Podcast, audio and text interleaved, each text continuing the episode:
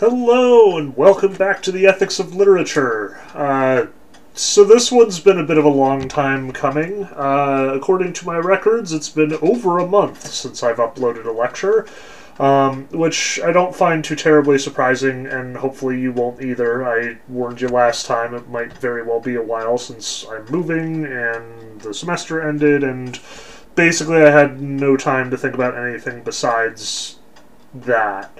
Um, I wish I could say that I've spent the entire time like reading Derrida and working on you know this lecture and thinking about things, and to some degree I have. Like, um, I was definitely sort of gearing up to to record this lecture the week after the last lecture I recorded, um, though that didn't happen.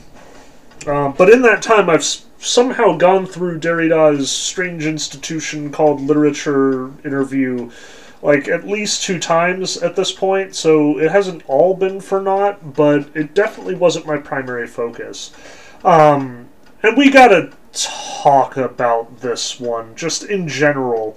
Um, I kind of am fascinated by Derrida. Like, I can't believe that somehow it has been this long in my podcast career, um, and I've never gotten around to actually like talking about any of his work or directly confronting any of his writings. Um, I have a kind of weird relationship with Derrida insofar as I kind of don't agree with him as far as his conclusions and his methodology is concerned. Um, but I take his point, and I don't know. I suspect I'm kind of in that same antagonistic position that Kant was with Hume, where Kant like respected the living crap out of Hume's philosophy and was determined to beat it somehow. Um, I stand in fairly similar position with Derrida. Like he irks me a lot. Um, but it's real hard for me to overturn his sort of philosophical project, um, his whole deconstructive outlook, the arguments that he has to make about literature, about writing in general, about texts and our interpretation of them. Um, and I definitely did want to confront him in this discussion. Um, for a couple of reasons. Like, as much as this interview really isn't on par with a lot of the other writings on the ethics of literature that we've talked about in this lecture series so far, like, we aren't seeing a fully developed theory of literature here. It really is very sort of spotty. Um, but at the same time, he does sort of present his, his overarching theory. Like, we do, in fact, get a what is literature for attitude, as much as he hedges about it. Um, and we do, in fact, get a kind of overall perspective on what Derrida expects literature to be and what he recognizes in the literary works that he perceives. Um, but as much as I want to talk about that, I kind of want to talk about his whole project more. Because as much as Derrida does have his own opinions about what we have been calling the ethics of literature and what Derrida would be probably extremely offended to find his name attached to whatsoever, um, I kind of want to talk about what Derrida's overall project does to literature as much or more as I want to talk about what Derrida specifically has to say about literature. Um, because Derrida is one of the most influential philosophers or literary critics or whatever you want to call him, like, of the last 50 to 60 years. Um, like, there's a lot of disagreement about who is or who is not an important philosopher in philosoph- or philosophical circles these days. Um, that's just the case. It's partially because of that whole analytic continental divide. It's partially because you know it's too recent and therefore the, the truly heavy hitters haven't been necessarily identified just yet. Um, I've said before, and I'll say it again, that I consider like the two biggest, most influential philosophers of the 1970s and 80s to be Foucault and Derrida, um, both of whom could definitely be relevant to this discussion. Um, but Derrida is especially relevant because, in addition to his philosophical program getting a whole lot of traction, much like Foucault's, Derrida kind of gets. He kind of has a more popular misinterpretation that gets even more press and even more popularity.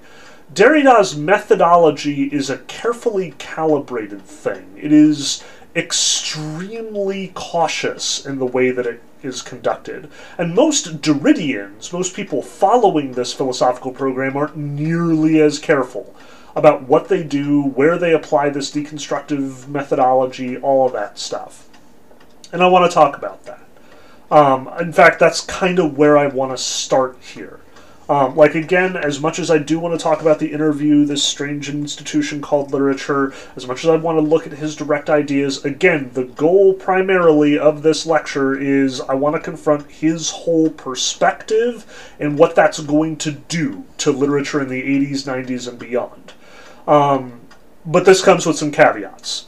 Uh, first of all, it has been a long time since I've systematically studied Derrida. Um, it was probably 2014, 2015 when I sat down, got like all the Derrida books that I could get my hands on, read Of Grammatology cover to cover, um, like did a deep dive study of his writings on difference and, and all and like read reread Limited Inc for like the third or fourth time at that point. Um, and it's been a while since I've read any of those texts. Like, it's probably been since 2014 since I've cracked any of them open besides a, a brief skimming in preparation for this series. Um, I also don't have access to them right now.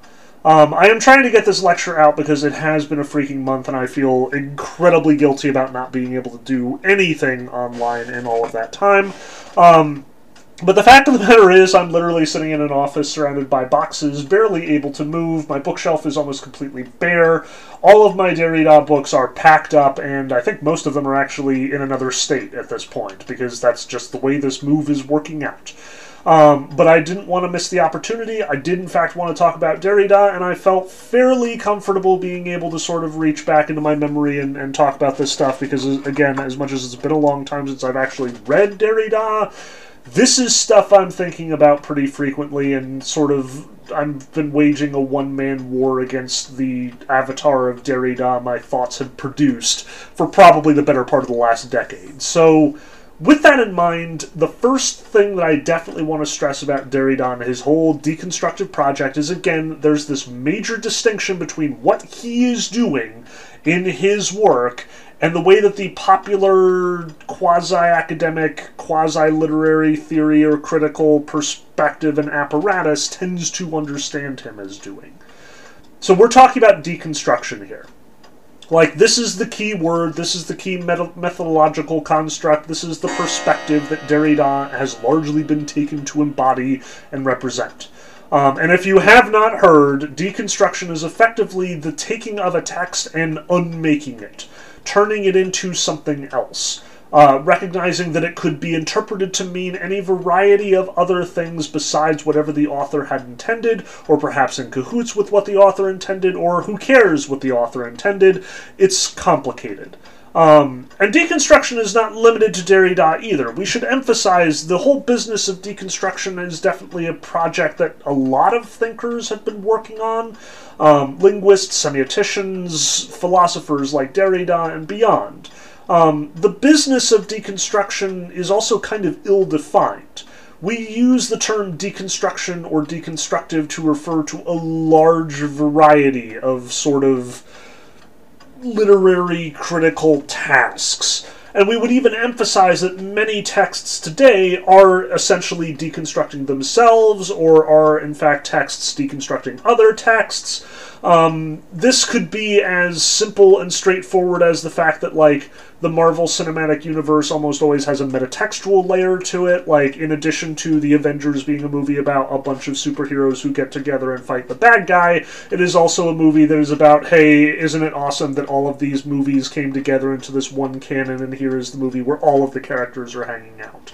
Um, it could be something like Star Wars in its most recent incarnation, commenting on the state status of Star Wars fandom. Um, something like Into the Spider Verse has often been sort of described as being deconstructive of what you know a Spider-Man movie or a Spider-Man mythology might involve. Um, and this is all to some degree true, but it is again deconstruction in its sort of broadest terms.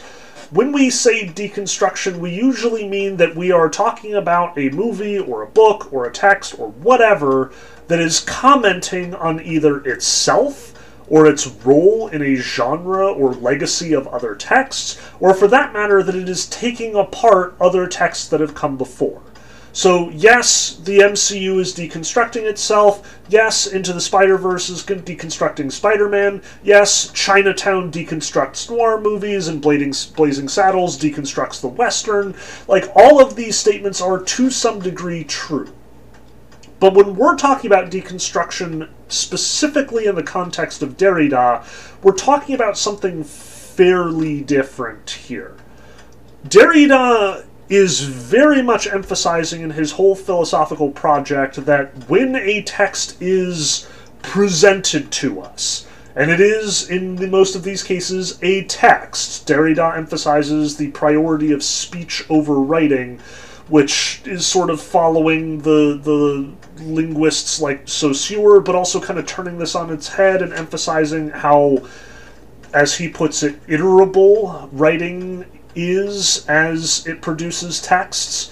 What Derrida is emphasizing is that anytime that you write shit down, it doesn't even matter what that might be. It could be a grocery list, it could be a poem, it could be a novel, it could be a play, it could be a philosophical treatise, it could be anything. Once you have written it down, it is summarily divorced from its context. This is something that we've seen in Sartre, so this should not come as a huge surprise to us. And Derrida refers to Sartre's What is Literature multiple times in this interview, so it's clearly on his mind. Just as Sartre was emphasizing the historical context of these writings and stressing that, like, we cannot appreciate a novel written in, you know, 1930 here in 1950 because it is too far removed in time and the original circumstances surrounding it have changed so radically that some of the things that we used to think important are now different. Whatever. Derrida is going a step further than this and emphasizing that from the instant that the text is divorced from its author, from the instant that it is written down, it is now iterable. It can be changed. It can be recontextualized. And indeed, the meaning of that text, insofar as such a quote meaning exists, must be dependent as much on its context as the text itself. And this might sound a little weird for a guy who is famously quoted as saying there is only the text, but what Derrida is very much emphasizing is that meaning is dependent on context, and therefore the text is infinitely interpretable as these things go. Now, again, it's more complicated than this. I'm definitely oversimplifying Derrida's perspective, but what we need to understand at its very outset is that Derrida is stressing that you can take a text and you can manipulate it. You can quote it out of context, you can quote it out of order, or just present it in a larger framing device and radically change the meaning of that text from the meaning that is usually attributed to it, what Derrida would usually call the stable or dominant meaning. What we're saying, essentially, is that interpretation is everything the text itself provides very little in the way of a mechanism to guide in its own interpretation. The text has no limits. We, reading the text, responding to the text, understanding and interpreting the text, are in the position of being able to change the text or understand the text however we want. There is no defined, definite meaning in a text, inherent in the words on the page. That meaning only exists when we read it and impose our meaning onto it. The signature is empty until it is countersigned, in some sense. Now, this is kind of the thesis at, at play in Derrida's Limited Inc. ABC, which is kind of like the main text that most readers of Derrida are familiar with. This is the one that most literary critics, especially Derridian literary critics, are happy to bring up at a moment's notice. And it's also kind of the perfect example of what Derrida is doing because the entirety of the text of Limited Inc. ABC is a response to an essay by John Searle, which was itself a response to Derrida's own signature event context, a different essay, and the bulk of Limited Inc. ABC radically, quote, misinterprets John Searle's original meaning, even though it quotes almost the entire essay over the course of the text. So, Derrida is not only proving Searle wrong, i.e., arguing that Searle's insistence that some language is in fact fixed and some meanings are in fact meaningful and therefore universal in some sense. It's complicated. I'm definitely like radically oversimplifying both Searle and Derrida here. Um, what Derrida is quote proving is that Searle is way off base and that Derrida can use Searle's own writing to basically flip Searle's own intended meaning on its head, insofar as Derrida is willing to admit that a meaning can be intended at all. So, what do we do with this? What I want to emphasize right here at the outset is that when Derrida does this, when he performs the act of deconstruction, he rarely ever says any of the stuff that I just described. What he does instead is like actually do it right there on the page.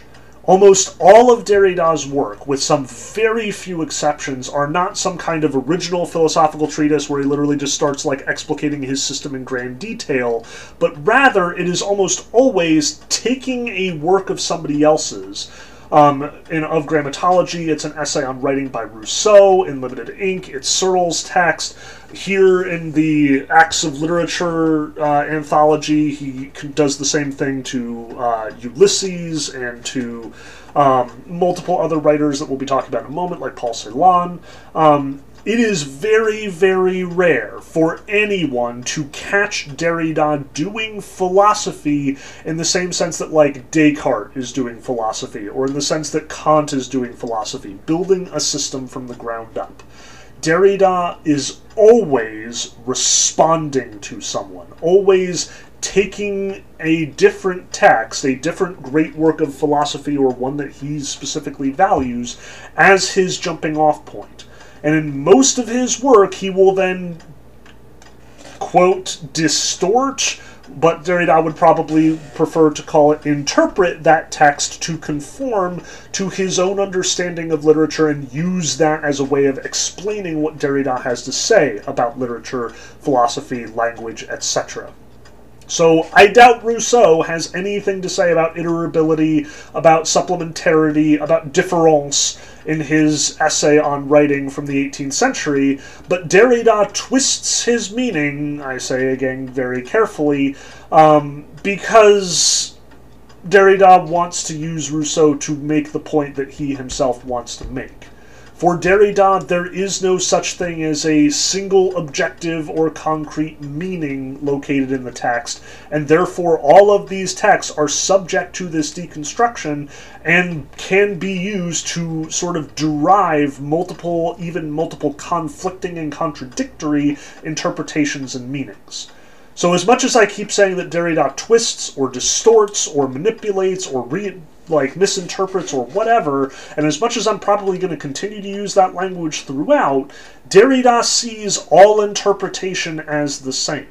There is no justification to prefer one interpretation over another. There is no reason why you would take Rousseau's stable interpretation over a more unstable one, i.e., one that is widely agreed upon by the academic world, there is no reason to prefer that interpretation over one that you come up with on your own in like your own room all by yourself. This is what Derrida is doing.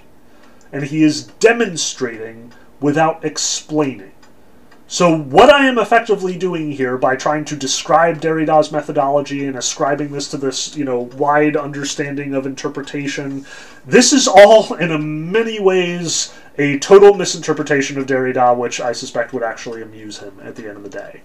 But it is the stable misinterpretation of Derrida, and that's what I want to emphasize. Um, where Derrida is extremely careful about his deconstructive efforts, where every single one of his texts is kind of simultaneously deconstructing this other person's work of philosophy while also promulgating Derrida's own interpretation and his own philosophical system, if we may be able to call it that. Most Derridians, most of his followers, his scholarly, you know, the people who study Derrida and who follow his methodology are not nearly as careful, are not nearly as rigorous, are not nearly as methodological. There are dozens of texts by Derrida where he is doing exactly what I'm describing deconstructing somebody else's work, using that to uh, promulgate an interpretation that he is especially fond of, presenting another writer's work as being sort of in line with and communicating his own ideas about language, literature, etc. But it is only in interviews like this one that we actually see Derrida doing summary, doing something approximating a philosophical system, largely because Derrida doesn't think that that's a thing. And he thinks that if he had in fact written a text that was just like all Derrida and no Rousseau, no Husserl, no James Joyce, he would immediately be subject to the same interpretive matrix, the same re- series of reinterpretations, the same deconstructive efforts that he is doing himself. Derrida is not interested in a text that is not engaged in its own deconstruction. Um, he doesn't want to write it. Um, as much as he emphasizes here like his primary philosophical and his primary literally literary influences here are the same kind of writers who are engaged in this sort of self-revelation but also self-deconstruction. It is Sartre and his quasi-literary but quasi-autobiographical writings. It is Nietzsche who is constantly like speaking in a dozen different autobiographical and simultaneously non-autobiographical voices. This is what interests Derrida about the business of philosophy and the business of literature. This is the kind of work he wants to produce. He wants to take Nietzsche's sort of self commentary and ratchet it up to 11. That's what his body of work is largely aiming to do. But, and this is what I really want to emphasize, contemporary Derridians tend to see Derrida and his deconstructive method as basically a silver bullet solution to the questions of interpretation i.e., they are quick to dismiss all interpretation, to say that they are all equal, stable and unstable alike, um, that there therefore is no truth in a text, no meaning in a text, because it is subject to this kind of deconstruction, and because a Derridian deconstruction of a text is to be held on par with the author's own statements about that text, as well as any scholarly consensus about that text, all of this is equal, therefore all of it is equally meaningless, therefore we can dismiss a great deal of this hand wringing over meaning because at the end of the day, for most Derridians, there is no meaning in this text. It is empty. It is not something that you can find. This is not something that Derrida ever states. And I'm not sure if Derrida would even agree to this. I'm pretty sure he wouldn't, in fact. Derrida's methodology, like I said, is way more careful than this. At no point is he willing to say there is no meaning. He is going to come very close to that line on multiple occasions. He's going to emphasize the arbitrariness of signs and therefore the sort of inherent meaninglessness of words, except insofar as we impose meaning upon them. But that is not to say that there is no meaning meaning for Derrida is constantly a question in the text, at least meaning in the sort of colloquial sense. There is always interpretation. Texts are always engaging with both writer and reader in some respect. This is constant, as far as I understand Derrida. But it doesn't change the fact that that meaning is, at the end of the day, subject to the communication of writer and reader yes, the reader's interpretation is primary over whatever some kind of secondary or supposed objective, supposed stable interpretation or stable uh, reading of the text might be. Um, that's a given for Derrida, but that is not to say that that meaning is somehow undercut by this. That we are enabled, therefore, to go around dismissing all meaning. Um, Derrida doesn't make those kinds of blanket statements. It's not in his philosophical project. It's not a question he feels like he can answer, I suppose. It's unclear exactly why Derrida avoids these direct confrontations with the big universal abstractions. Part of it is because I'm sure his own thinking is much more nuanced and careful than this. But this is what I want to stress.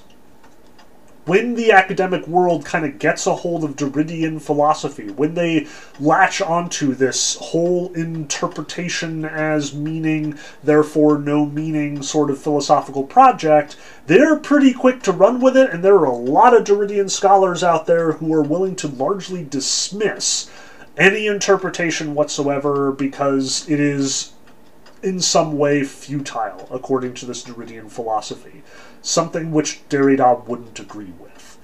For Derrida, yes, the metaphysics, the functioning of language might operate on those same rules that these Derridians are describing, but that does not excuse or permit some kind of Wild West dismissal or, you know, shot from the hip misinterpretation, which somebody then uses Derrida to, like, totally defend or, or sort of weakly uh, hold up as their own view. Derrida is not a relativist, in short.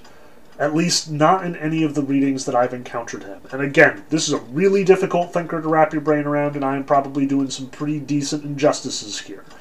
But what I want to emphasize is that for Derrida, that does not mean that you just get to do whatever you want with your readings and, you know, who cares. Derrida is far more meticulous than that. He is far more careful. He would probably dismiss many Derridians as being haphazard and brash rather than sort of admiring them as followers of his of his whole movement. Um, and this is significant for a number of reasons. Um, we've had a lot of discussion in this whole ethics of literature project about meaning, about what kind of meaning an author can communicate to us, about how that meaning can be communicated to us. Heck, coming off of Ayn Rand, like Rand's whole argument here was that at the end of the day, we are supposed to communicate certain fundamental truths about the world, that every work of literature is at the end of the day some kind of deep, meaningful philosophical argument, some kind of ethical treatise, um, and anyone who says otherwise is lying to themselves. And this is definitely on par with what Tolstoy said about brotherhood, and what Gasset suggests about, you know, sort of reinterpreting the, the Dada and abstract movements in order to understand, like, what sort of dehumanizing messages they're trying to communicate. Um, we've had a lot of questions about meaning, and we have, up until this point, largely assumed that meaning was possible that an author's intention was, to some degree, successfully communicated to the reader, and that therefore the author was ethically culpable for whatever they wrote down. If we're going to accept the sort of broad strokes shoot from the hip Derridian deconstruction that I'm describing here, that puts a lot of question into that entire discussion like as much as I'm sure that I have listeners who have been, you know, diligently or perhaps not so diligently listening to me rant for like 10 lectures at this point about, you know, literature and the ethics of literature and meaning and probably there's been quite a few times that some of my listeners have been tempted to say, who cares? It's all a matter of opinion. How do you know what this author means anyway? To some degree, Derrida is in agreement with you. But we need to be careful about that. Derrida is not saying that there is no ethical ground for literature. On the contrary, Derrida is describing some interesting ethical motivations for literature to exist, and while he doesn't go so far as to list any imperatives, because for him that would end the purpose of literature altogether, and by its by consequence end literature altogether, um, he is at the end of the day saying that you know meaning can exist. Interpretation is a part of this ethical complex. It may be more the matter of the reader and the critic, who the ethical onus is sitting on, but it does not mean that a text does not have ethical merit or weight. Derrida is not going to say that. It's complicated how we might derive ethical meaning and weight from a text in this situation, but nonetheless, it's something that Derrida certainly considers important politically significant, sociologically significant, significant from the perspective of like a feminist or, uh, by contrast, phallocentric take, as he describes it here. There are clearly there's clearly a lot on the line for literature here, and Derrida doesn't downplay that. As much as we might be tempted to dismiss the entire ethics of literature conversation from a sort of Derridian perspective and say, what does it matter? All interpretation is sort of a crapshoot and we're all just going to interpret it however we want, Derrida's not going to agree to that sort of flippancy. Or at least I don't see any evidence that he would do that, even if his system seems to justify it. And this is what I want to emphasize. People use Derrida to do some lazy crap in short. Derrida is a sledgehammer in the hands of many, many thinkers, while Derrida's own work is scalpel like in its precision. Just reading through this uh, interview, you can see multiple times where Derrida quibbles over the meaning of a single word or where he will spend a long period of time discussing like why he, the word he used once in this one text, which apparently he has committed to memory, is somehow not relevant to this discussion as much as the interviewer might think it is. And it is pretty clear just reading through this interview that the interviewer is just desperately trying to keep up with Derrida. Like, the interviewer will ask a question, and Derrida will seemingly not even answer that question, but answer some kind of space question happening in his own brain that might be relevant or might not be irrelevant. And then the interviewer is like, Can we talk about that thing that you said like 10 minutes ago? And Derrida's like, Sure. And he just delivers another, like, space response. Um, I want to recognize, on the one hand, yeah, this is super confusing, and we might very well call bullshit here. Like, come on, Derrida, you're using a lot of academic language, but what are you really saying? And that might very well be a warranted interpretation of what's going on here. Um, but at the same time, we do see these glimpses of meaning. Derrida does, in fact, emphasize there is weight behind these writings. There is merit, there is worth, and that these things have consequences. We don't get the big blanket statements that we might want from Derrida. We don't get the easy sixth grade language that would help us to understand what exactly his perspective actually is. But at the end of the day, it's pretty obvious Derrida has some idea of the ethical and moral weight of the works that he's talking about, of what the purpose behind literature is or is supposed to be, or what that might at least include. So, using Derrida as a sledgehammer, just knocking down other people's arguments like, oh, well, that's just your opinion, that's really poor use of Derrida. That is a wild misconstrual of what Derrida's project actually is. That is, to be blunt, a pernicious and irresponsible use of Derridian methodology. Um, and I say that again because I've seen a lot of it.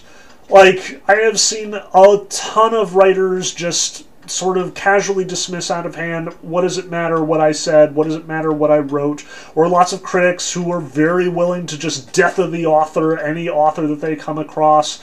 Um, which admittedly is its own sort of distinct philosophical perspective, separate from what Derrida is doing, but also intimately connected with Derrida's what Derrida is doing. This is the mess that we find ourselves in when we confront Derrida. Let's just put it like that. This whole giant postmodern cocktail of deconstruction, death of the author, uh, reader response interpretation, new criticism, however you want to describe it, all the elements that are that are sort of simmering here. This is what we need to confront. Because at the end of the day, and this is going to be a huge deal in John Gardner in the coming weeks, at the end of the day, literature still moves people fiction still affects people. People are going to respond to books, to movies, to television, and they are going to change their viewpoints. Not so dramatically as to justify, oh, we should ban X video game or X movie because it's turning our kids violent, but on some sort of quiet and subtle level, yes, our opinions, our ideals, our emotions, our perspectives are being nudged Every time we see a movie, every time we read a book, every time we do anything that involves literature. And I want to emphasize Derrida would probably agree with that statement. Derrida would almost certainly say, yes, we are affected by these things. By countersigning, by participating in the process of a text, by reading, we are in fact engaged in this very complicated literary textual relationship where everyone comes away a little bit changed, even if the writer, even if the text is in fact dead and set in stone. Change has still occurred because the way that we interpret it, the way that we understand it, has changed. Our perspective on it has changed, and in some cases irrevocably. So it is not acceptable for us to just dismiss it altogether. To say there is no point in asking what the author's meaning is because the author has no meaning. There is no justification in Derrida to say all interpretations are equally valid and it, what is actually in the text does not matter.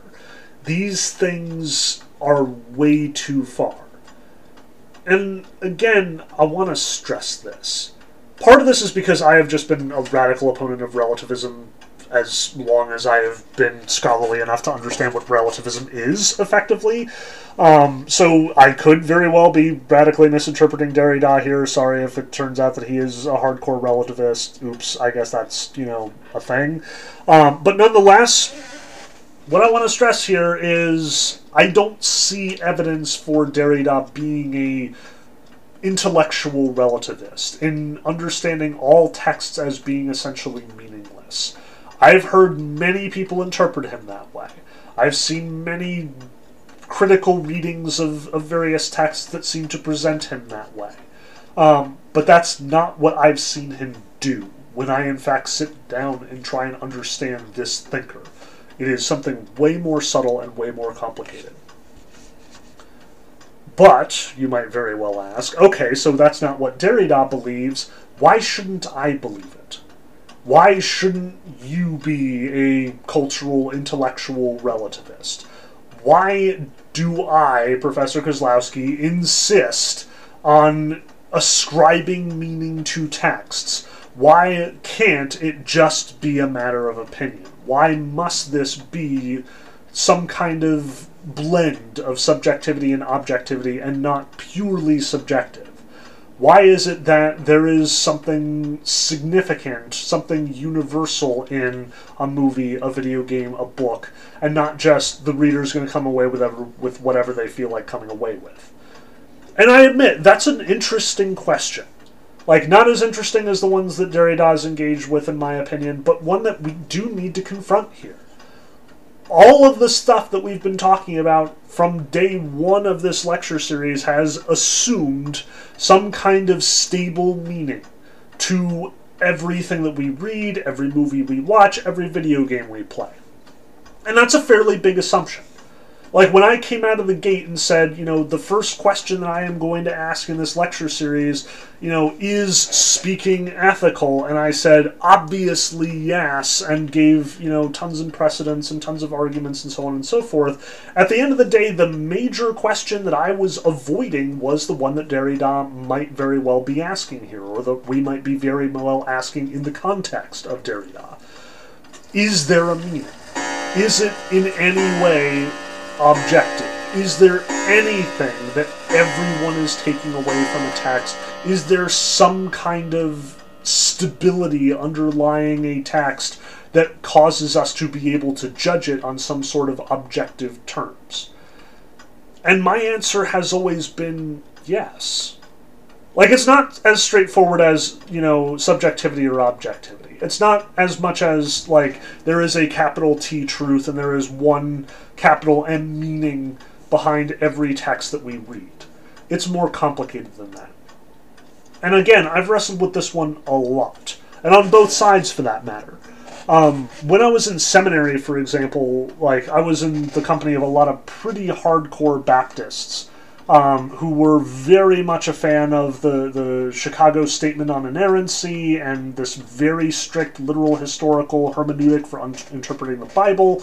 Um, if it isn't obvious, Christians have a fairly vested interest in maintaining something akin to the objectivity of interpretation, because otherwise anyone can take the Bible and make it mean whatever they want to mean, and therefore the ethics that the Bible prescribes can be completely subject.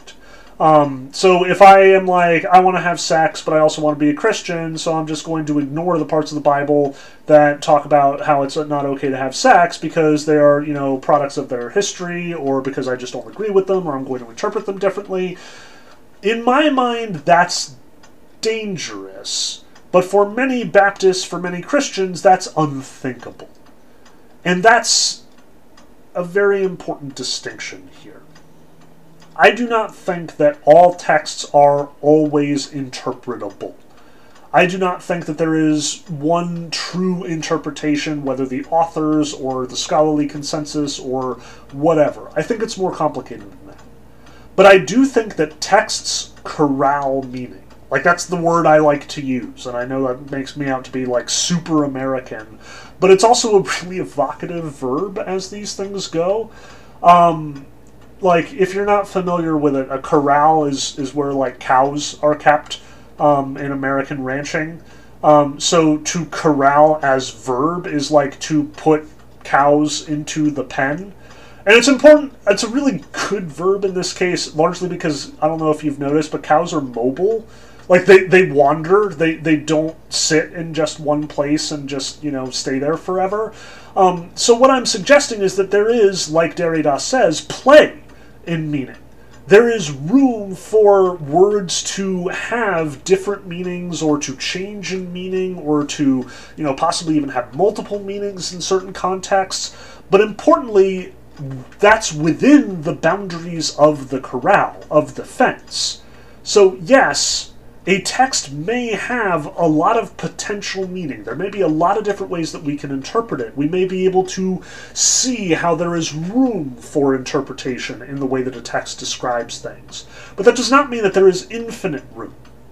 Um, to use one of my favorite arguments from biblical hermeneutics, a, a book uh, called Slaves, Women, and Homosexuals by I think it's James Webb. It's unfortunately another book that I've got packed. Um, his hermeneutic basically boils down to so the Bible is in fact trying to communicate like some forward thinking ideas. So the Bible does in fact allow for slavery, for example, um, even as, that, as it gradually starts to discourage it more and more over the course of the text, and therefore it would be irresponsible for us as 20th century thinkers to think that the Bible wants us to continue to have slaves. Um, there is no reason to interpret the Bible's condoning of slavery in, say, the ancient Israelite world as being evidence of condoning slavery in 19th century America. Um, that's a huge reach. That is more eisegesis than exegesis. What Webb says is that there is room for interpretation here. Um, it is unlikely that the Bible wants us to see this as a pro-slavery text. That none of, especially like in books like Paul's Philemon, it's really hard to justify the Bible as a pro-slavery text.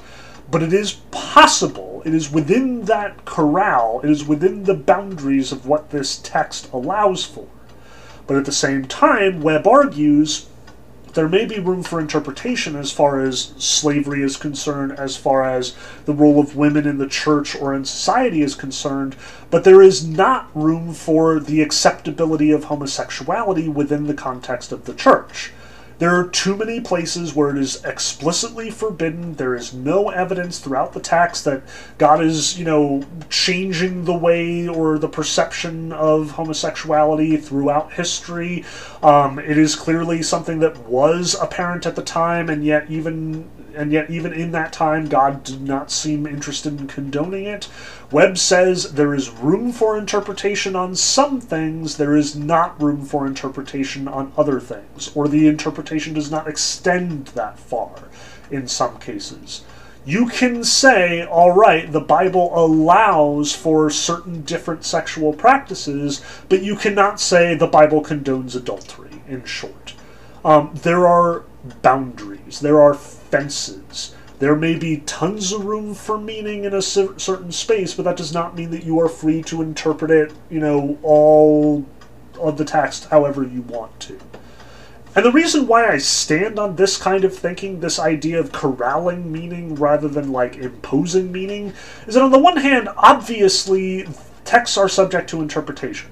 Like, this to me is a no brainer the Baptists who I went to school with, who insisted that there was one literary historical meaning of the text, that God had one idea in mind when he communicated to us, to me is absurd. Like, not even just wrong, but just that's not how language works.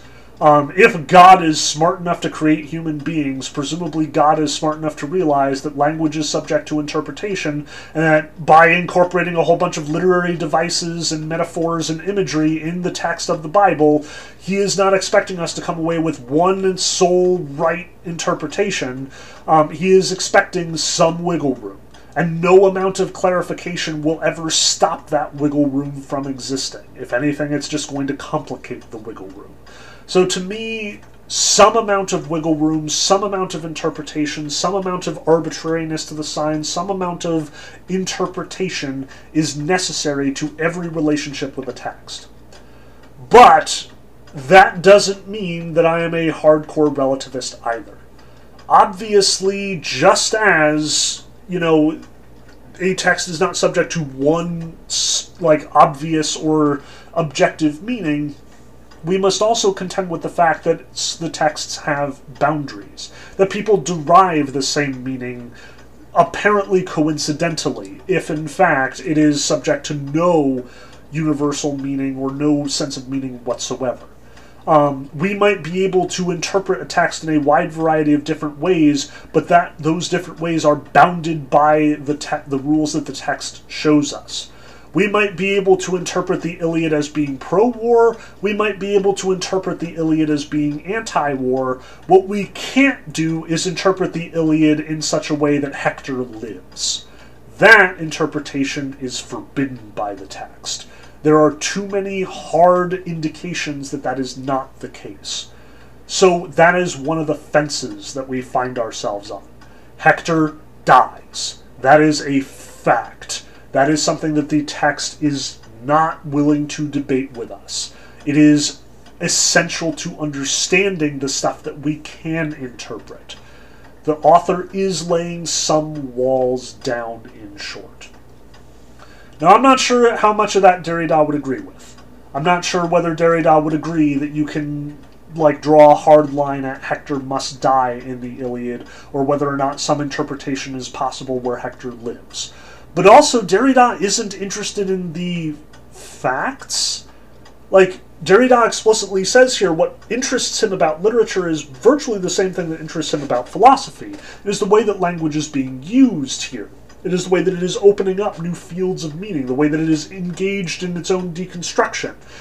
Derrida explicitly says storytelling isn't what draws him to this. That's not what interests him the writers that he's interested in kind of exemplify this. He loves Joyce, he loves Kafka, he loves Celan, writers who the plot and the story are kind of secondary to the literary games that they are playing, the you know large le- or levels of reference in something like Beckett or or Joyce.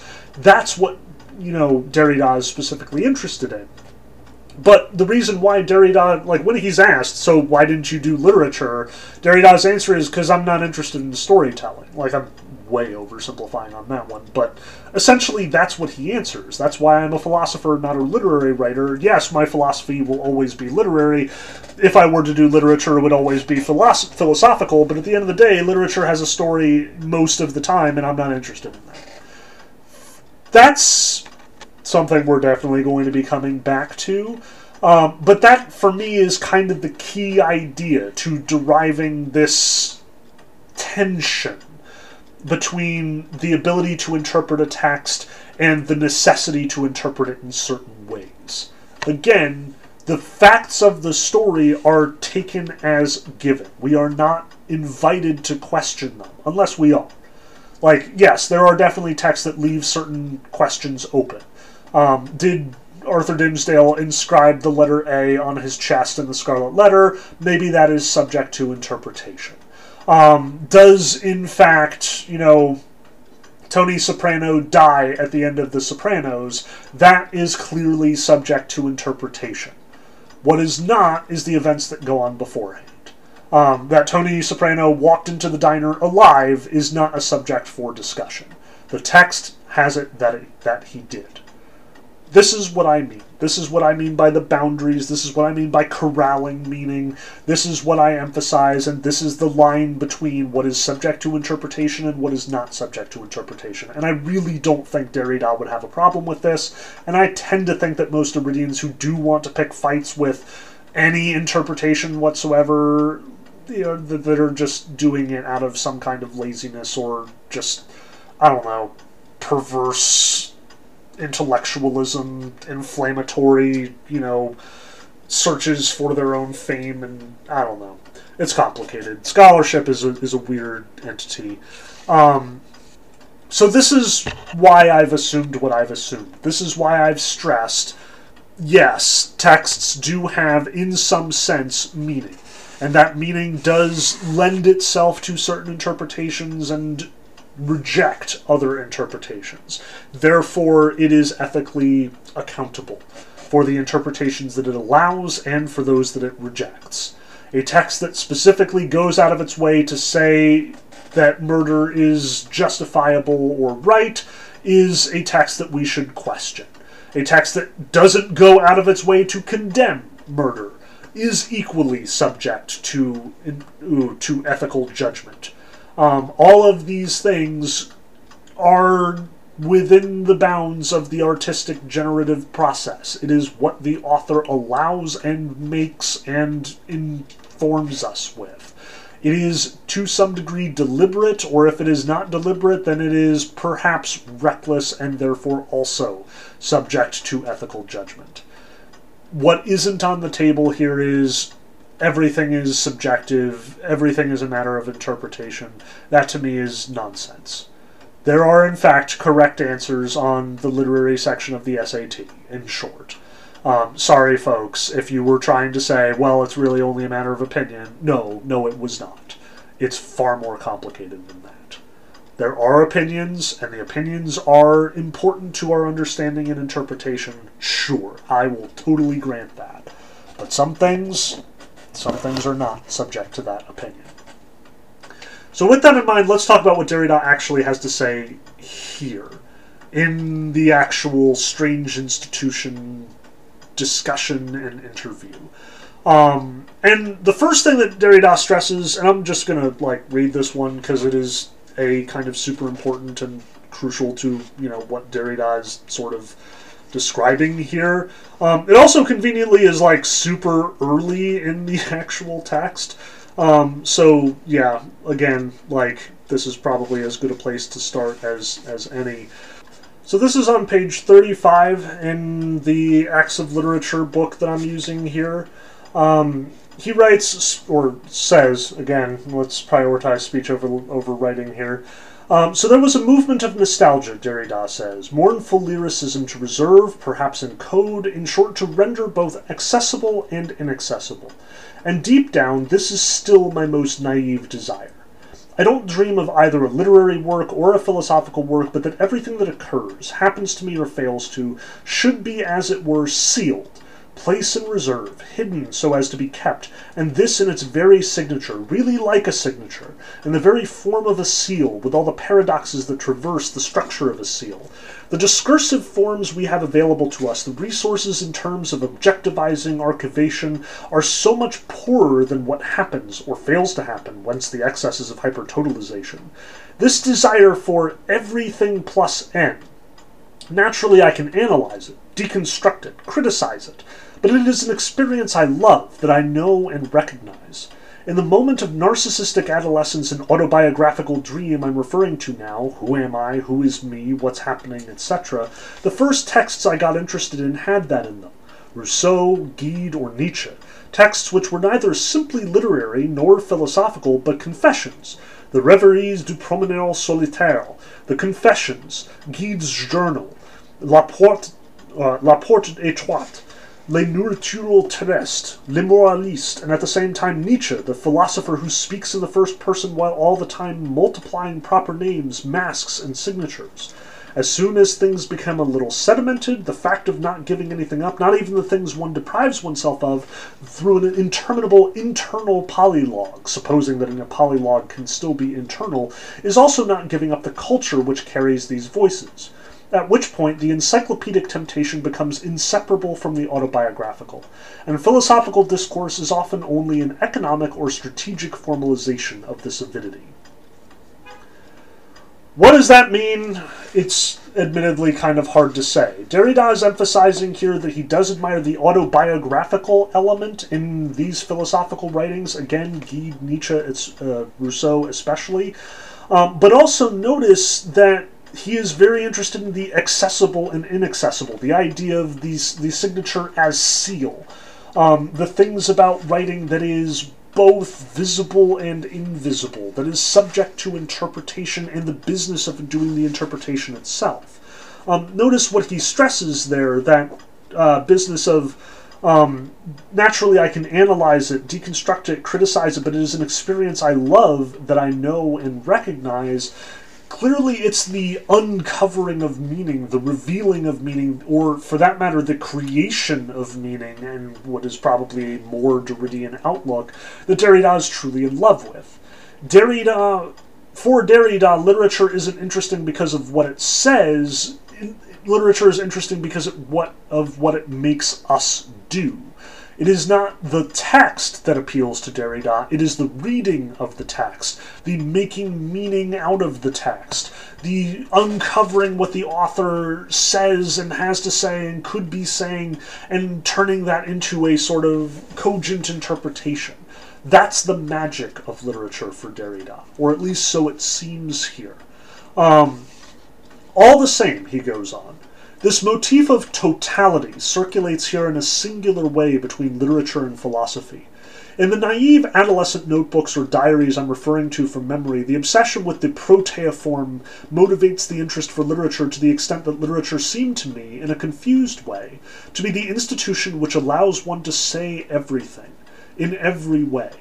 The space of literature is not only that of an instituted fiction, but also a fictive institution which in principle allows one to say everything. To say everything is no doubt to gather by translating all figures into one another, to totalize by formalizing, but to say everything is also to break out of, franchir, prohibitions, to affranchise oneself, or s'affranchir, in every field where law can lay down the law. The law of literature tends, in principle, to defy or lift the law, it therefore allows one to think the essence of the law and the experience of this everything to say. It is an institution which tends to overflow the institution. This is what I really want to focus on because this is, seems to be the crux of what Derrida associates with the purpose or the meaning or the underlying reason for literature. This business of saying everything.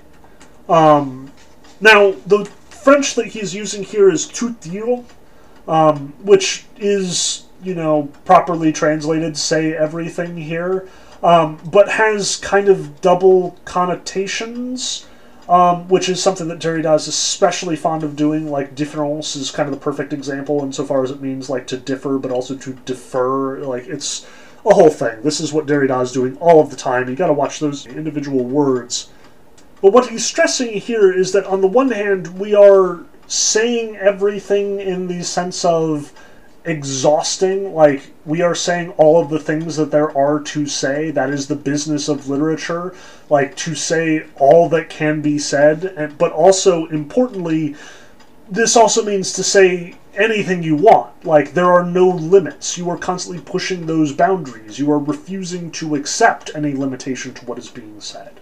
To say everything is to speak the truth when the truth is unwanted. Um, to say everything is to find a way to speak what has not ever yet been spoken. Um, to say everything is to make all of your voice heard, to make all of your thoughts known, to say all of the things that you have in mind. Um, and notice too that he identifies this saying everything with, again, franchir, breaking out of prohibitions, breaking out of the law, and indeed the law of literature itself. The business of literature is to overcome what literature is for Derrida, or at least that is one of the main functions underlying it. And he says as much a little while later. Um, and this is on page 37. Um, let's make this clear. What we call literature, not belles lettres or poetry, implies that license is given to the writer to say everything he wants to or everything he can while remaining shielded, safe from all censorship, be it religious or political. When Khomeini called for the murder of Rushdie, it happened that I put my signature to a text, without approving all its formulations to the letter, which said that literature has a critical function. I'm not sure that critical function is the right word. First of all, it would limit limit literature by fixing a mission for it, a single mission. This would be to finalize literature, to assign it a meaning, a program, and a regulating ideal, whereas it could also have other essential functions, or even have no function, no usefulness outside itself. And by the same token, it can help to think or delimit what meaning, regulating ideal, program, function, and critical might mean. But above all, the reference to a critical function of literature belongs to a language which makes no sense outside what in the West links politics, censorship, and the lifting of censorship to the origin and institution of literature. In the end, the critico political function of literature in the West remains very ambiguous. The freedom to say everything is a very powerful political weapon, but one which might immediately let itself be neutralized as a fiction. This revolutionary power can become very conservative. The writer can just as well be held to be irresponsible. He can, I'd even say that he must, sometimes demand a certain irresponsibility, at least as regards ideological powers of a Zhdanovian type, for example, which try to call him back to extremely determinate responsibilities before socio-political or ideological bodies. This duty of irresponsibility, of refusing to reply for one's thought or writing to constituted powers, is perhaps the highest form of responsibility. To whom? To what? That's the whole question of the future, or the event promised by, or to such an experience, which I was just calling the democracy to come. Not the democracy of tomorrow, not a future democracy which will be present tomorrow, but one whose concept is listened to the to is linked to the to come, avenir, to the experience of a promise engaged that is always an endless promise. So notice again, Derrida is very careful about how he's understanding literature here. As much as he is emphasizing, yes, it has this critical function, he also refuses to allow the critical function to be the extent of its function or to limit its function. This is the nature of literature, its unlimitedness, its ability to say everything and anything, to say it and not be held responsible for itself. This is its job for Derrida. And on some level, as much as I have just, you know, largely spent like a good 20 minutes or 40 minutes or longer trying to justify, okay, there is meaning and therefore literature must be held responsible for what it says, notice that Derrida is at the end of the day agreeing with the fact that literature says stuff, but disagreeing with any limit that might be placed on it. That literature has a fundamental relationship to criticism, to censorship, and to the removal of censorship. That this is part of what literature does, part of what makes literature literature. But he also refuses to acknowledge this as some kind of limitation, that this is what literature must do. Literature can do this, literature does do this, literature in some cases needs to do this, but nothing can tell literature that it needs to do this. It just does it. And that idea, especially as he emphasizes right at the end here, um, the, you know, this duty of irresponsibility, of refusing to reply for one's thought or writing to constituted powers, is perhaps the highest form of responsibility. That the writer speaks and then does not qualify or clarify, that they write their work and then are silent, this is a huge part of the process for Derrida. And it seems pretty clear that literature is, as much as it is the stuff that a writer writes, it is the life of the writer as well. This is something that seems to be as performative as it is performed.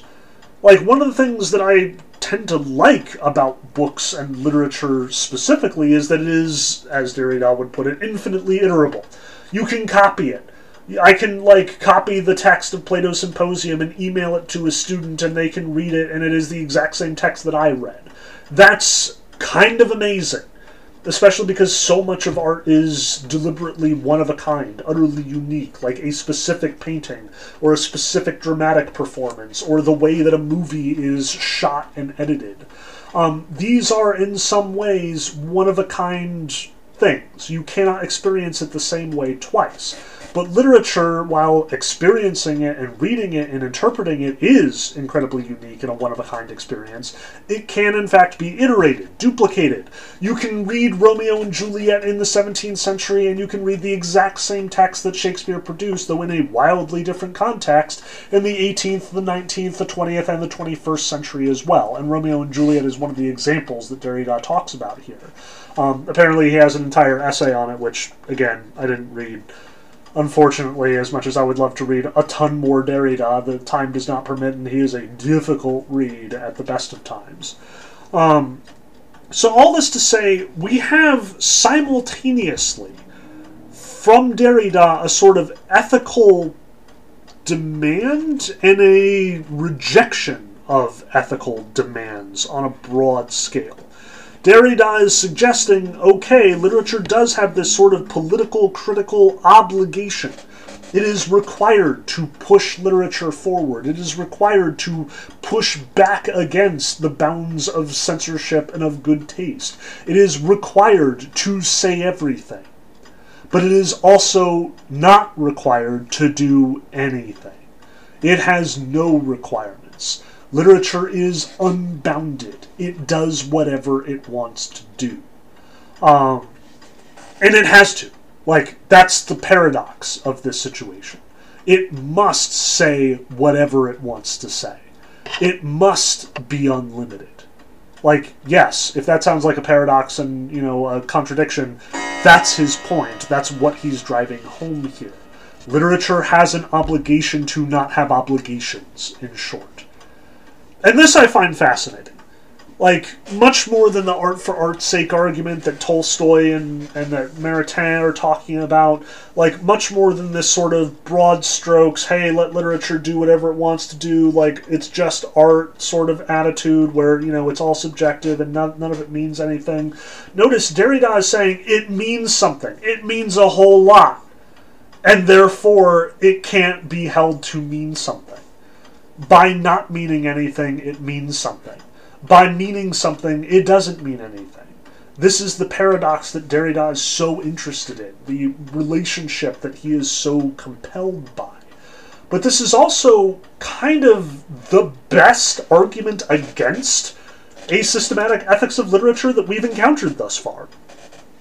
Like, as much as we have, in fact, run into a bunch of different writers with a bunch of different standards for what constitutes good or bad literature, as much as we've had writers like Gasset stand up and defend seemingly unethical literature on the grounds that there is, in fact, some kind of underlying ethics, Derrida is saying, on the one hand, there is an ethic of literature, and that ethic is not having an ethic of literature.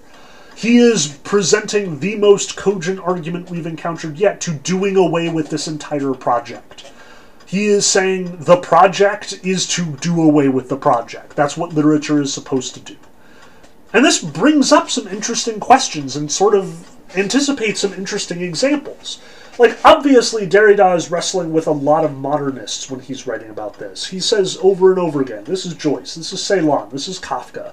Like, this is what he is interested in, these are the literary writers he's interested in. Like, at one point, the, the author says, you know, hey, I know you are a huge fan of Beckett, why haven't you ever written on Beckett? And Derrida's like, because I love Beckett so much that, like, I don't feel adequate to be able to talk about him like Beckett is already engaged in deconstructing his own text so deeply that I can't weigh in and do more. Uh, the way that he would usually deconstruct so many of these other uh, writers. Um, Beckett is kind of the perfect example here. Beckett is, as Derrida says, trying to say everything. Um, he is unbounded by the limits of genre or the limits of good taste. He has plays where the entire play is like the curtain opens and it's just stuff on a stage, and then the curtain closes after like half an hour or something. This is what Derrida is interested in in the business of literature. And this is what, you know, sort of emphasizes that boundlessness to what literature has to do Um, like I'm not terribly familiar with Beckett. Like I love Waiting for Godot, but that's kind of a different animal here and not exactly what Derrida is talking about. Um, but the sort of clear example that comes to mind for me is is Nabokov.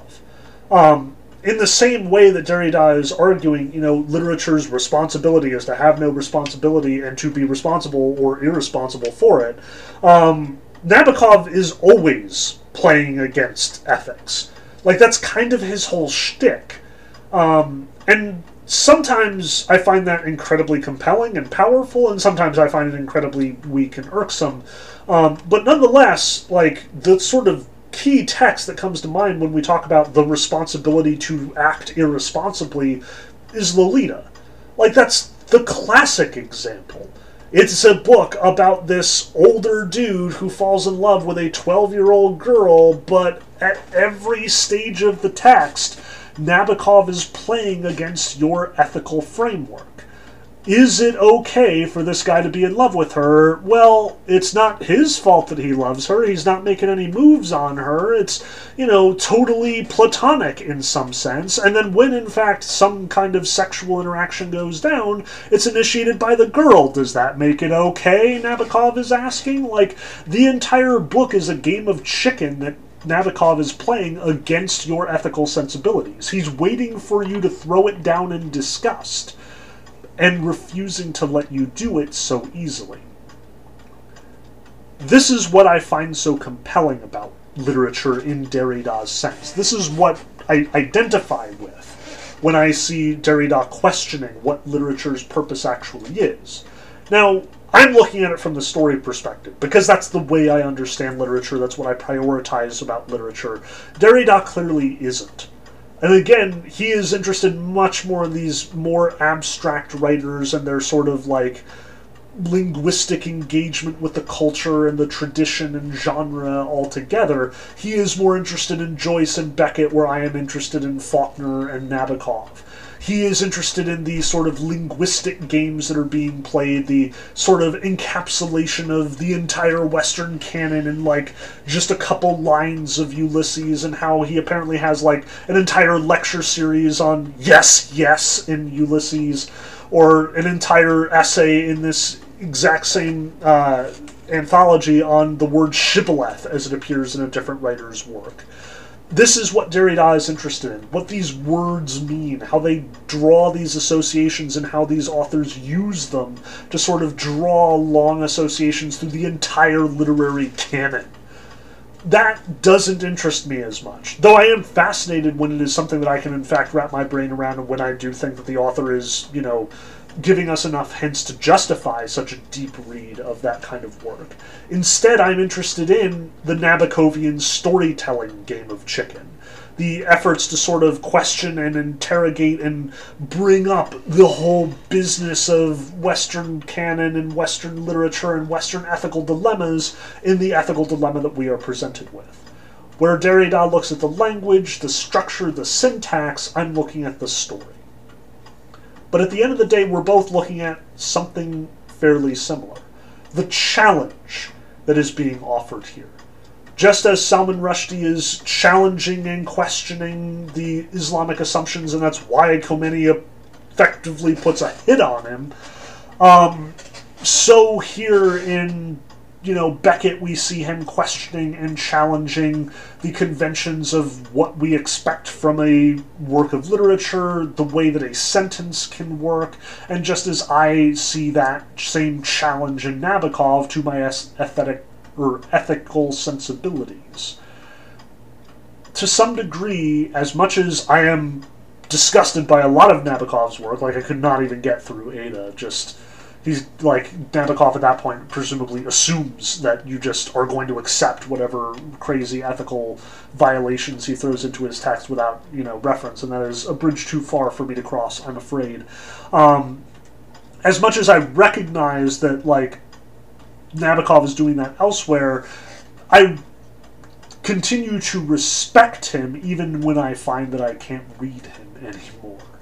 Um, I recognize that there is some merit to pushing literature, to forcing it into shapes that it has never been before, to experiment with what literature can be, both from the linguistic perspective and the structural perspective, as well as the storytelling perspective and the ethical perspective.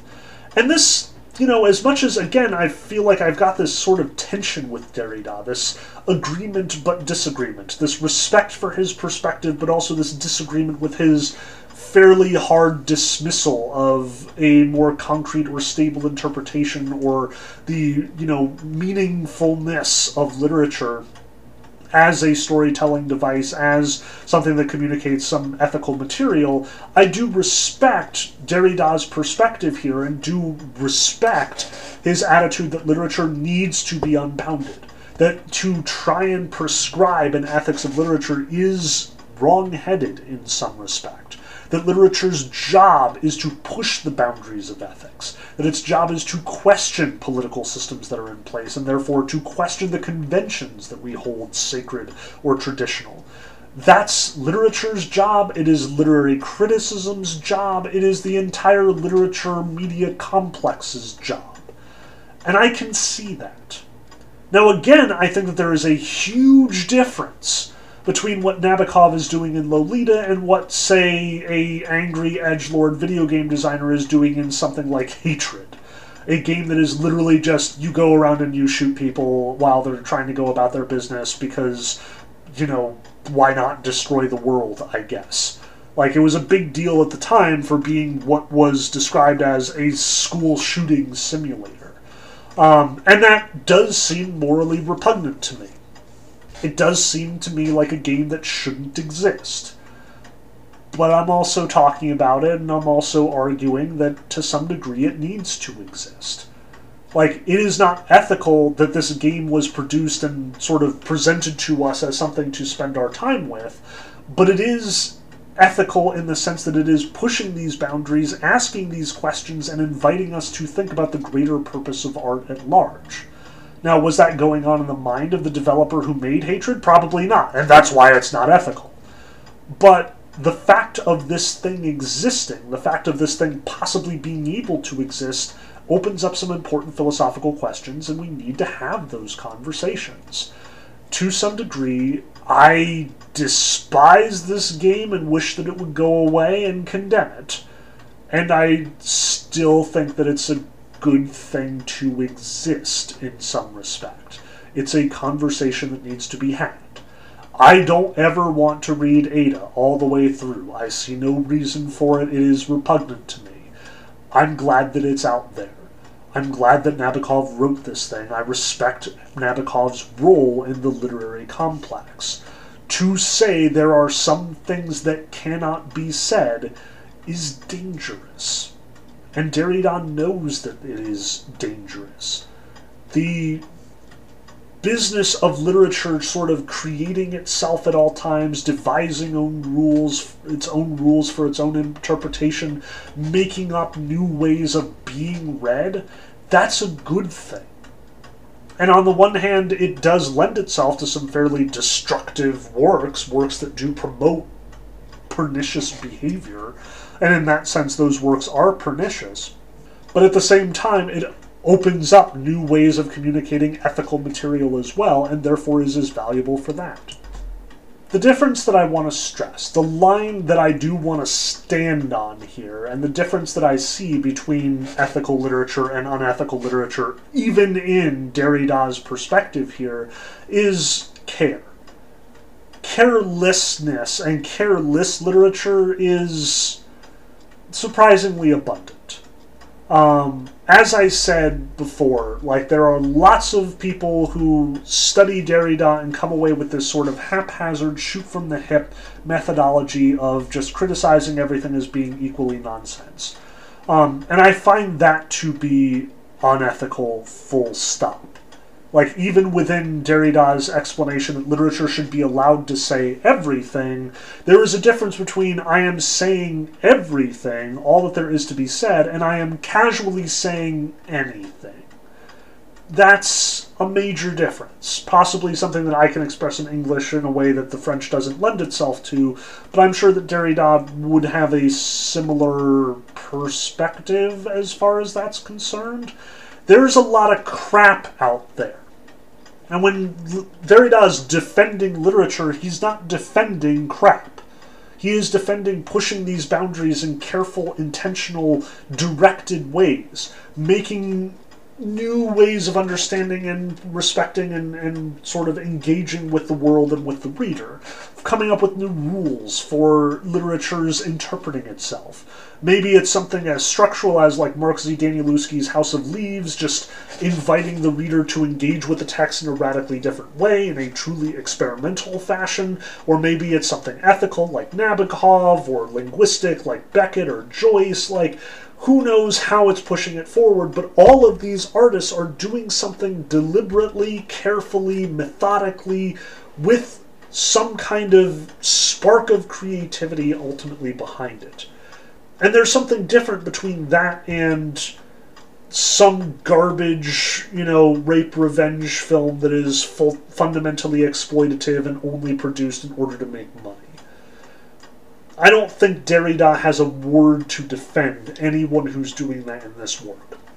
Largely because it is disqualified by the term literature in Derrida's uh, perspective. Something that I was unwilling to do at the outset of this project because, again, the difference between art and not art is not one that I really want to quibble over, and as much as the difference between literature and not literature is to me a more interesting question, it is, at the end of the day, one that will be hopelessly subjective to the various systems and understandings of literature that we've encountered here.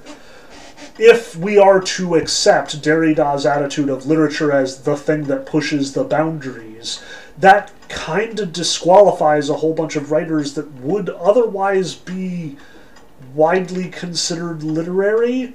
Literature that is, in some sense, conventional in its structure and style and linguistic apparatus. Something like, say, Jane Austen, but groundbreaking in terms of its storytelling or its character development or the way that it perceives the world in some sort of meaningful, non challenging way. That's what I want to stress. Like, as much as Derrida does absolutely hedge himself here, does say that this is one of the things literature does. It should not be the defining thing that literature does. Literature shouldn't be allowed to do anything. Notice that Derrida is at least a little bit suspicious of the literature that he calls fundamentally conservative. And when he says this, this too is kind of unclear here. But I have to imagine that he's talking about, weirdly enough, stuff like Joyce.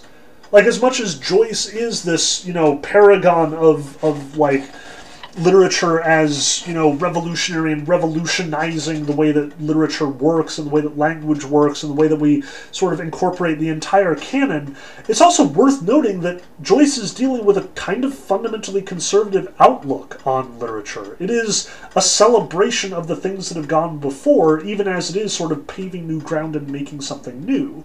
It is a celebration of conventional values. Um, and Derrida is kind of keenly aware of this. This idea of you know the literature as something revolutionary versus literature as something kind of fundamentally conservative and the literature that is pushing boundaries that is able to say anything that can respond to criticism and respond to censorship etc will frequently come back around and question laws that are good um, conventions that are meaningful like this is going to get hopelessly abstract if I don't immediately defer to some sort of concrete example.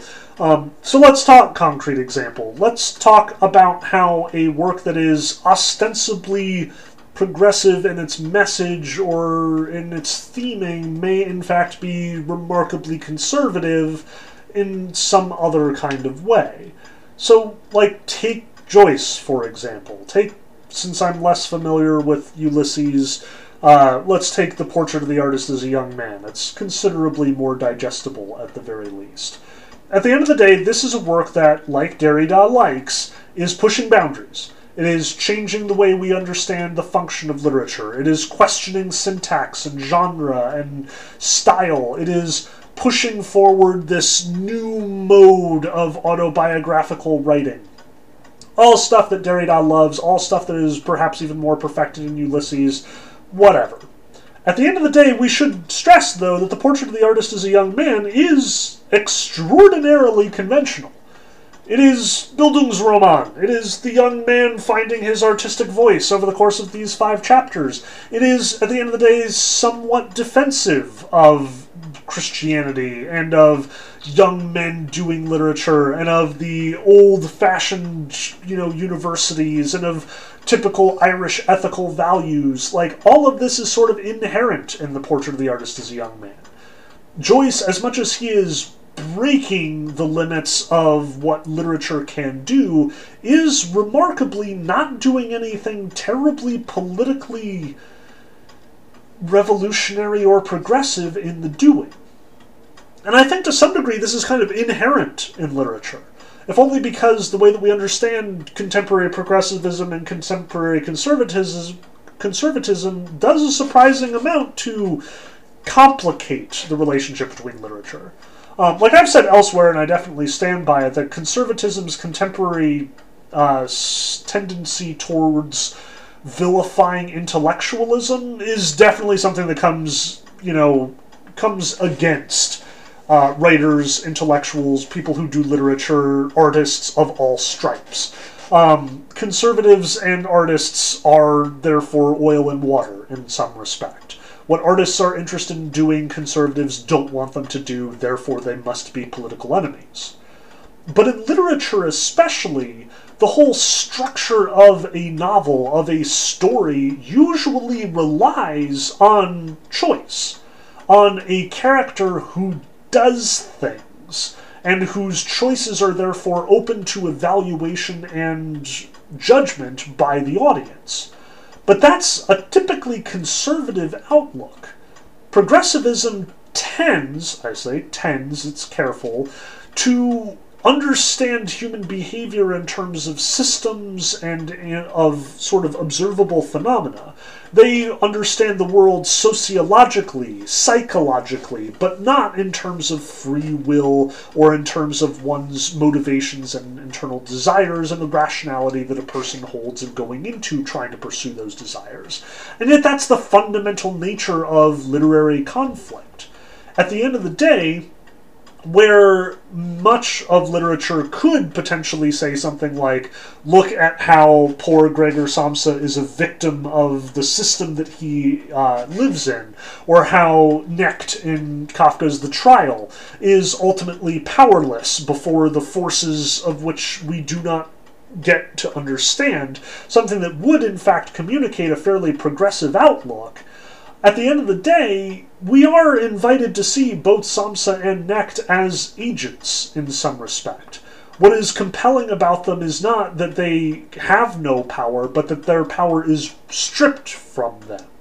They are theoretically supposed to be agents. They are supposed to be able to decide things for themselves. And that is kind of conservative. That implies that this person should, in, at the end of the day, be left alone to do whatever they want. For Kafka's The Trial to say, look at the apparatus of bureaucracy oppressing and reducing this person to a cog or some sort of absurd, inhum- or dehumanized entity, is the end of the day to say, hey, government should probably stay out of his business. Which is kind of a conservative thing. So it's very complicated. And Derrida is aware of this complication, and Derrida doesn't really give us an ethical framework to understand the sort of revolutionary versus conservative aspirations of literature. He just sort of observes this and moves on. I think he's honestly really insightful to point this out. This is totally in line with a lot of what I understand about literature's tendency towards the conservative, and more than just like the explicitly racist, like something like Heart of Darkness, but even insofar as like um, in contemporary science fiction circles, we have the ostensibly conservative Jim Butcher versus the ostensibly liberal N.K. Jemisin, and exactly how each one is conservative or liberal liberal is very interesting to sort of dissect, explore, and understand. It's more complicated than that. And as much as you know, there is some sort of major political upheaval in scientific or science fiction circles, you know, especially in like the mid 2010s with the sad puppies and all that business.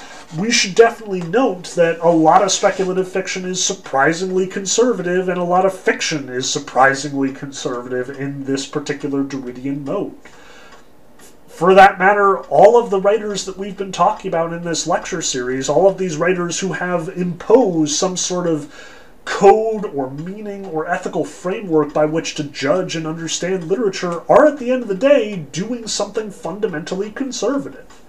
Tolstoy is definitely a conservative insofar as he's imposing his Christian values on all the writers that he presumes to judge, but at the same time, he criticizes Wagner for his sort of traditional conservatism in its, you know, totally secular, totally Germanic context. Um, Maritain, too, has his conservatism and his concern for the way that, uh, like, these writers' behaviors and outlooks and personalities are affected by the relationship to their art. And at the same time, someone like Gasset, who is standing up for the dehumanization of art in one respect, can be co opted by conservative forces like the CIA the next moment. Um, even Sartre, who is keen to contextualize all of literature in its own proper context, is emphasizing that the value of literature is kind of self determined, that it is not something that can be sort of ruled from without. And therefore, we end up in this really complicated space of conservative versus progressive, of the revolutionary versus that which holds to the status quo. Derrida recognizes, as he does in many of these things, a sort of paradoxicality here. That what is conservative is also revolutionary, what is revolutionary is also conservative. What is, you know, political is also apolitical, and what is apolitical is also political. What is saying anything, what is irresponsible by its nature, is also unable to say anything, unable to be responsible, must be irresponsible in order to be responsible. It's definitely a tough thing to wrap our brains around. Um, and I definitely feel myself like getting out of my depth here. Um, you know, it, it's it is humbling sometimes to encounter a writer who is this much. I don't want to say smarter because that is an oversimplification as well, but who is this engaged in their own project and therefore becomes inscrutable in his own way. Like, it's easy to say that Derrida is just a really smart guy and to assume that he's right and to just sort of carry that away from him, especially when there are so many like places in the text we can point to and see something that is truly meaningful or insightful or resonant with our own sort of findings or experience. Um, I do want to sort of stress though that it isn't that simple. Like it is. There are multiple places in the text where I want more from Derrida, where I feel like he is being deliberately obfuscating, and where rather than coming off as sort of some intentional part of his entire program. It just comes off as obnoxious. Like, that's a hard line to walk here, and it's one that we've bumped into several times over the course of this discussion. The difference between I am honestly trying to do this really complicated and really, you know, creative or really intellectually stimulating project versus I am hand waving this on the grounds that it doesn't matter or that my philosophical program will cover for whatever, you know, lapse in judgment I may be making here or whatever lapse in meaning you may discover. Um, it is easy to assume that someone is smarter than us because we don't understand that we are what they are saying.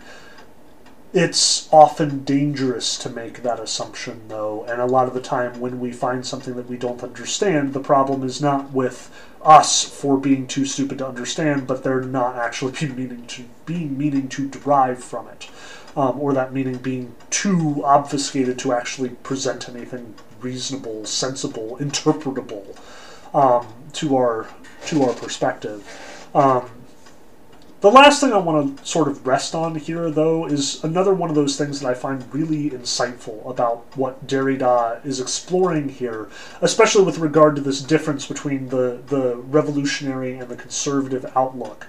Um, namely, I think it's about two thirds of the way through the interview, we get into this discussion of phallogocentrism, um, and how Derrida identifies as one of the things kind of keeping a otherwise revolutionary style and structure of literature in the territory of conservative outlook is this phallogocentrism.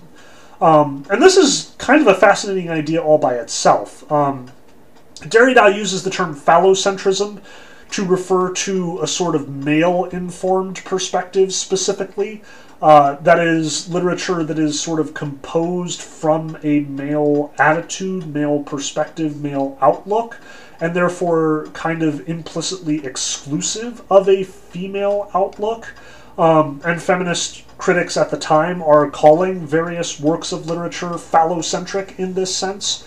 Um, and this seems to be a fairly just criticism. Like, again, just as we have arguments in the in 2023 about the sort of domination of the male perspective in literature or in art or in our culture, um, so Derrida is wrestling with something very similar here.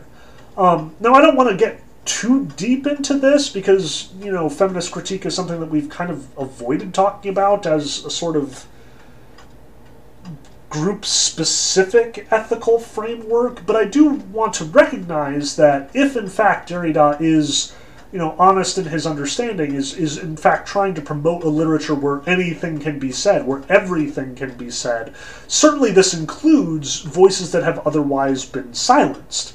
Um, this includes feminist perspectives. This includes feminine voices, feminine outlooks. Not to mention people of you know non-binary gender or you know something in the way of a, like a genderless or a transgendered perspective. Like obviously, all of this plugs into what Derrida is saying when he's emphasizing that literature needs to break these boundaries. Um, but what Derrida sort of observes here is that much of what is ostensibly feminist literature is, at the end of the day, still, in some respect, phallocentric. Or, to put it another way, it is logocentric. It is just as phallocentric is perspect- or written from a male perspective or prioritizing a male perspective, um, Derrida often or also points out that much of this literature is logocentric. It, pers- it sort of promulgates a logical or objective attitude, or objective perspective of the universe. Um, and for Derrida, the reason why he calls it phallogocentrism is because the two are inextricably linked for him. A scientific, objective, rationalist outlook is predominantly masculine. Um, it is something that has been promoted by masculine writers, especially through the 18th and 19th centuries, and therefore has kind of taken over, co opted the whole of literature, even to the point that feminist writers ostensibly pursuing a feminist agenda are doing it in phallocentric ways, are writing phallocentric literature to promote that agenda. Um, because the two are inextricable, because this priority of logical systematizing, something which you'll note that Derrida is, is very much antagonizing, just sort of deconstructing. That's probably the primary virtue of his, his deconstructive project here, is to sort of explode the assumptions we have about how literature is supposed to work, how philosophy is supposed to work, how we are supposed to expect systems from our philosophers like Descartes and Malebranche and Hume and Kant are somehow supposed to stand for the entire philosophical tradition. Um, Derrida is very much stressing we need something less phallocentric, less logocentric. And for feminist writers to sort of fall into these logocentric patterns is ultimately unfeminist, conservative, in surprising ways. The great virtue of Derrida's project is not that it promotes some kind of intellectual relativism. The reason why, or at least ostensibly the reason why Derrida is engaging in this kind of philosophical project, is because he is deliberately avoiding a philosophical program.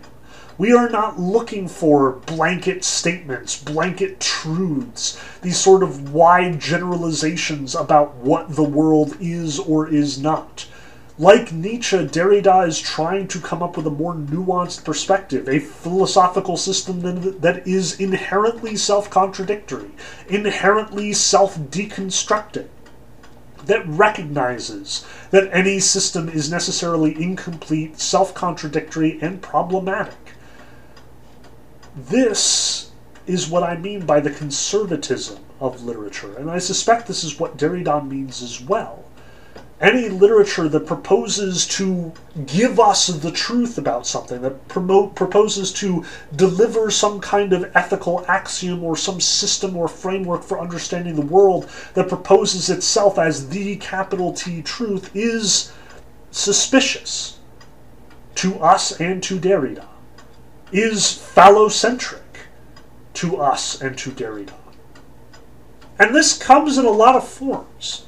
Like, it's complicated. Again, it's inevitably going to, you know, end up with us calling the same people phallocentric and non phallocentric.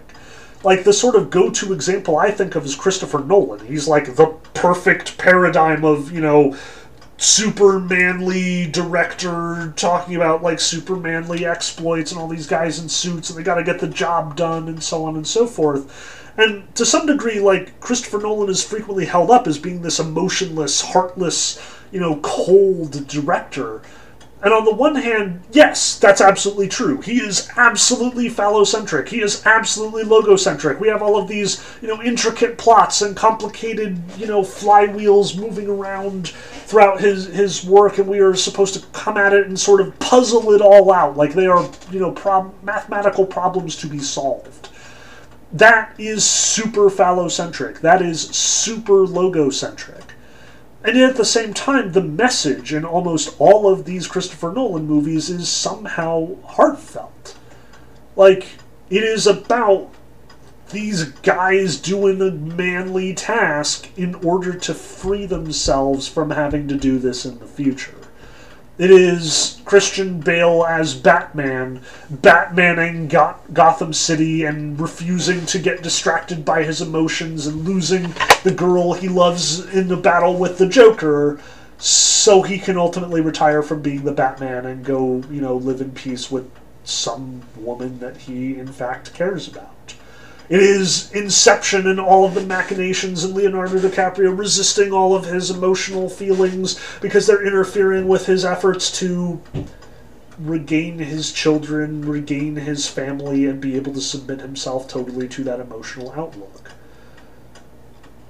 Nolan is complicated in that sense. And what I want to stress is that Nolan is, to some degree, able to be interpreted in both of these ways. He is deconstructing himself. He is engaged in a work of art complicated enough for us to have this conversation from a Derridian outlook and come up with both a phallocentric and non phallocentric, a stable and unstable interpretation. But many people who read Nolan and then create their own works of literature, who also want to make their tough guys doing, you know, tough things stories, don't bother to include that other dimension to them. It is, in fact, complicated, and we should, in fact, recognize Nolan is, in many ways, a conservative director promoting conservative ideals but he has some saving grace in a liberal outlook or a more feminist outlook or in a more nuanced emotional outlook, a less systematic outlook than most people interpret him to have, where others do not lend themselves to that and use Nolan as an excuse to just do more dude movies without any need for explanation or self criticism or self analysis. Derrida wants us to interpret these things. Derrida wants us to question these texts. Derrida wants us to engage with these works of literature, not to just dismiss them, not to just interpret them however we want, not to just give up on the whole project. We are meant to and coming to a single authoritative interpretation, Nolan is a misogynist, Nolan is a feminist, Nolan is phallocentric, Nolan is, you know, a dude movie, is reductive. If Nolan is in fact producing something resembling art, a true work of literature, it will not be subject to just that one interpretation. It will be infinitely iterable, easy to recontextualize, and complicated in its development. Maybe Nolan isn't even the best example here. Maybe the best is the Wachowskis' The Matrix. The movie that inspired all sorts of edge lords to be cool and to not give a crap about the rest of society and to just do whatever they want, but is at the end of the day also very much a transgender coming out narrative about coming to terms with one's own identity and overcoming these societal obstacles that stand in one's way. What is revolutionary can become conservative. What is conservative is meant to be revolutionary. It's the business of interpretation. It is not so simple to say there is no meaning. It is not so simple to say that there is one meaning. There is it is not so simple as to say that any meaning is relevant. But it is worthwhile to say that the business of interpretation is why these works exist, why they are supposed to be here. The ability to say anything and to then have anything countersigned back to it. That's the job of literature for Derrida, so far as I can understand and tell. Now, again, we might have questions for Derrida. It's definitely not, you know, like me attributing Derrida and trying to, you know, lay this Derridian interpreted matrix on, you know, popular movies may very well be misinterpretation on my part. Again, Derrida is not interested in storytelling. He is probably not as interested in genre convention as I am. He is pretty indifferent to a lot of the questions we've been asking over the course of this lecture series, and he doesn't seem to be interested in any of these sort of ethical frameworks, ethical systems that have been brought up. And to some degree, I think he's right to be indifferent to those things. A lot of these ethical systems have been incredibly simplistic. As we go forward, though, we'll find that they grow more robust as more is sort of under the masthead of what could literature possibly be. Um, at the same time, though, I feel like Derrida is a little bit narrow in his outlook in understanding literature and as being just a matter of pushing the boundaries of language and semiotics and what can be said. I do think that there is a sort of ethical dimension, especially to the storytelling, which Derrida is just clearly not even interested in, and uh, in the slightest. And while we should recognize the works that Derrida admires for what Derrida admires about them, we should note that yes, there is room in our ethical literature framework for writers like Nabokov questioning and challenging our ethical assumptions, even as they sort of push the boundaries of what can be said further and further out. Um, we should definitely recognize the potential merit of this task, this act of literature, even as we recognize that there are potentially ethically problematic elements, pernicious effects that can occur to those who interpret haphazardly, or for that matter, to those who interpret in a way that is stable as we go forward, what I want to do is not so much adopt or not adopt any of the systems that we are engaging with, least of all Derrida's, but to recognize that each of these systems sort of highlights, spotlights a certain kind of literature, and recognizes and praises that literature for the work that it is doing, for the project that it has itself undertaken. That we might very well be able to at least aspire toward a system that recognizes the virtue of Mallarmé at the same time as it recognizes the virtue of Tolstoy and Dostoevsky. A system that recognizes the virtue of Joyce and his ability to push the boundaries of literature while also being able to condemn him for his conservatism and for sort of allowing a kind of pernicious, phallocentric perspective on literature to endure and persist if we come up with a fully robust ethical system, it should be able to do all of these things. It should be able to engage with all of these questions. And what we should flee is an ethical system that is unable to wrestle with these questions, that just narrowly dismisses some works of literature out of hand, like Ayn Rand rejecting any, you know, foggy you know meadows as sites for for literature or ignoring the you know potential merit of these like psychologically motivated detectives we should be able to you know reject or expand tolstoy's ethical criticism to include works that tolstoy himself rejected on grounds that tolstoy himself suggested like we've been doing this whole time. In some sense, as much as I have been an opponent of Derrida, I suspect that this entire literary criticism project that I've been undertaking is probably more informed by his outlook than any of the other writers we've talked about so far. Because that's what I've been doing. I have been deconstructing each of the ethical systems we've encountered and attempted to expand them to include more works that other writers have considered ethical for one reason or another. I am reinterpreting, often against the explicit suggestions of the writers themselves, in order to include things that I suspect that writer could appreciate given a slightly different outlook, a slightly different framework. I have been building something like a super system here. Something that incorporates the values and sort of cautions of each system that has gone before. And yes, it does have to be both. What we are looking for is not a system that just accepts or rejects, but we are looking for a system that recognizes the merits of everything that we encounter while also recognizing the dangers of everything that we encounter. And so we might very well say Mallarmé, like Derrida suggests, is pushing forward the boundaries of the French language and what poetry can do. It is inviting a new play of language that will, in fact, enrich and revolutionize the way that we in- interact with our own words.